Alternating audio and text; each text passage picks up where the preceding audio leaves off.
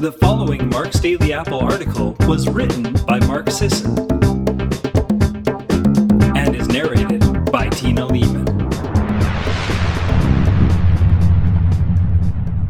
Popular blood tests. The facts, ranges, and alternatives you should know.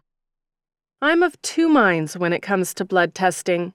For myself, I'm not a huge fan of obsessive frequent testing and optimization. I have a good idea about how to optimize my health through the actions I take and the foods I eat, and by monitoring how I'm feeling, looking, and performing in response. It's worked well for me. Whenever I do get a checkup or have blood drawn, my numbers are great. But many people are the opposite. They like to quantify what's happening under the hood. That's great and often necessary. The problem is that there are big problems with many of the most common blood tests.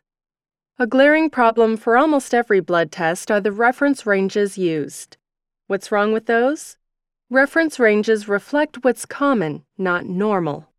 A reference range for a blood test refers to the values possessed by 95% of the normal population. Reference ranges for blood tests are based on the people who get lab tests. Who get lab tests? People who go to the doctor, often because there's something wrong with them they may not reflect normal ranges for truly healthy people.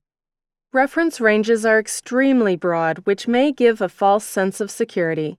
Having blood sugar on the high end of normal isn't healthy. It actually presages type 2 diabetes.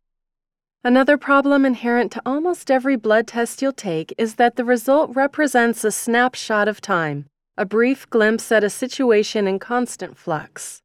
Your cholesterol was elevated today at 12 noon. What does that say about your levels tomorrow at 6 in the evening? Next week?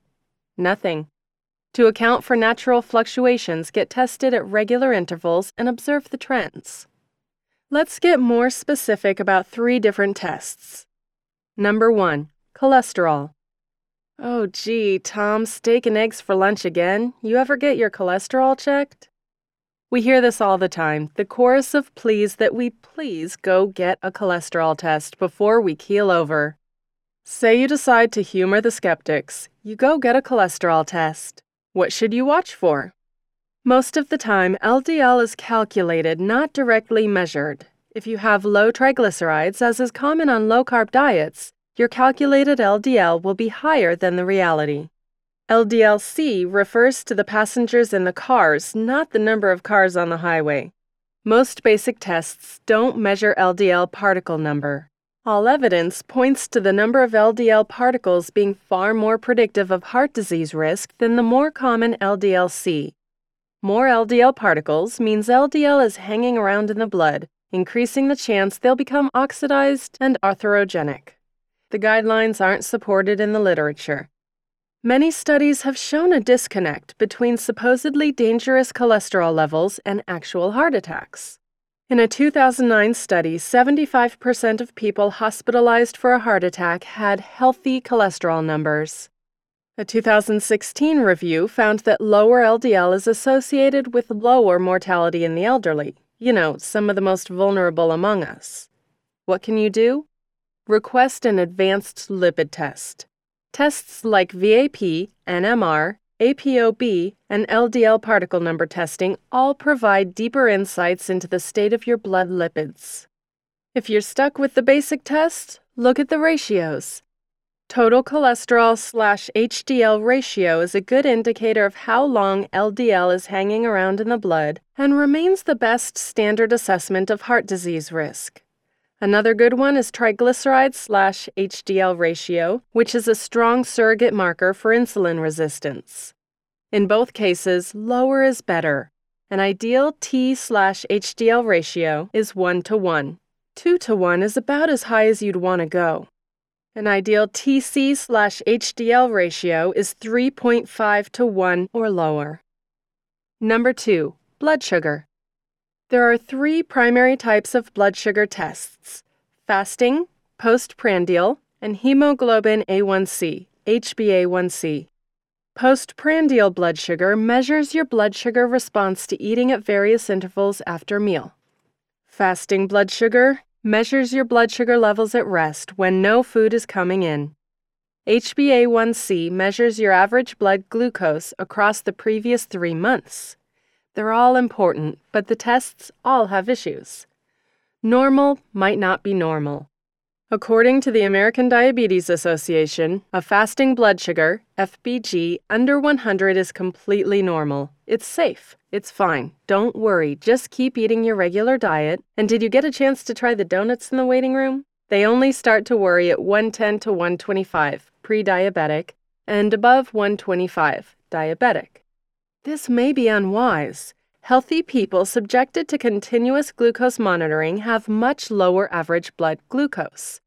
A 2008 study found that people with an FBG of 95 to 99 were 2.33 times more likely to develop diabetes in the future than people on the low to normal end of the scale.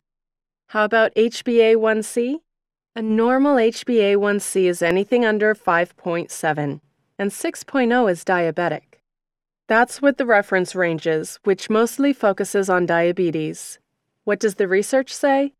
In one study, under 5 was best for heart disease. In another, anything over 4.6 was associated with an increased risk of heart disease. That 5.7 HbA1c isn't looking so great. Healthy FBG depends on your BMI. At higher FBG levels, higher BMIs are protective. You heard that right. A recent study showed that optimal fasting blood glucose for mortality gradually increased with body weight. Low to normal BMIs had the lowest mortality at normal FBG, under 100. Moderately overweight BMIs had the lowest mortality at somewhat impaired FBG, 100 to 125 and the highest BMIs had the lowest mortality at diabetic FBG levels, over 125. The standard way to test postprandial blood sugar is the oral glucose tolerance test, but it's unrealistic. 75 grams of pure glucose in liquid form. Unless you're downing jumbo Slurpees, you're not consuming that much pure glucose in a single sitting, so the results may not be relevant.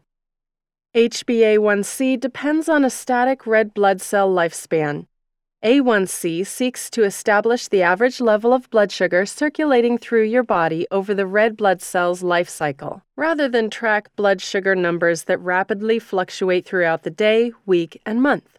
If we know how long a red blood cell lives, we have an accurate measurement of chronic blood sugar levels. The clinical consensus assumes the lifespan is three months. Is it? Not always. The life cycle of an actual red blood cell differs between and even within individuals. Ironically, people with healthy blood sugar levels might have inflated HbA1c levels.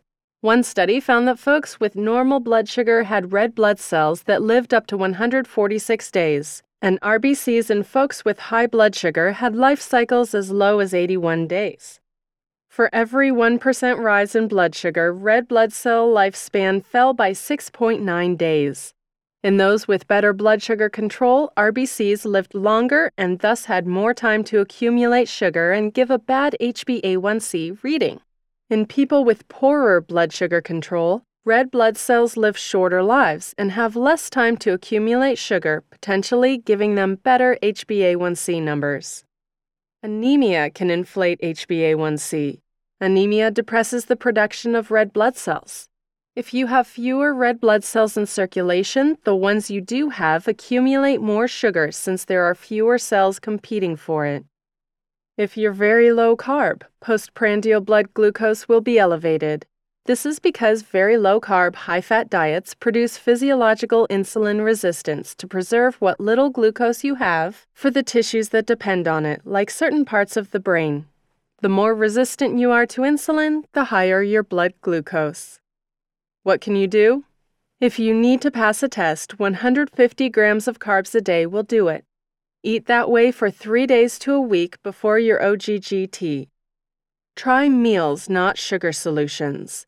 Mixed meals of fat, protein, and carbs are better candidates for testing one's real world glucose response.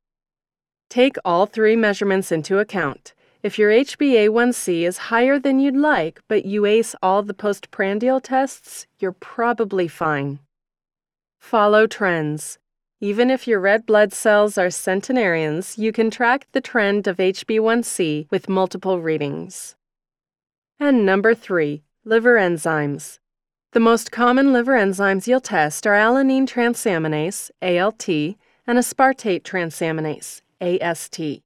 Another one is gamma glutamyl transpeptidase, or GGT. When the liver is damaged or inflamed, liver enzymes generally go up. They're usually pretty straightforward and more straightforward than the cholesterol and blood sugar tests, but not completely. Weight loss can change them. Weight loss increases ALT and AST in women and decreases them in men. If you're in the process of losing weight, you can safely ignore small improvements or increases in liver enzymes. Normal isn't healthy. The normal range for GGT is 8 to 65 U over L. Yet men under 70 years of age with GGT levels over 38, right smack in the middle of normal, have an increased risk of heart failure. Another study found that even low to normal levels of GGT were associated with an increased incidence of atrial fibrillation, a harbinger of more serious cardiovascular conditions. What can you do? Just be aware.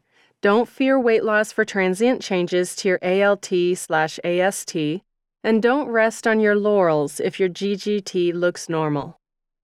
Testing your cholesterol, blood sugar, and liver enzymes is helpful, informative, and often necessary, but only if you're aware of the limitations and you know how to account for context. That's it for today. Thanks for listening, and have a great day.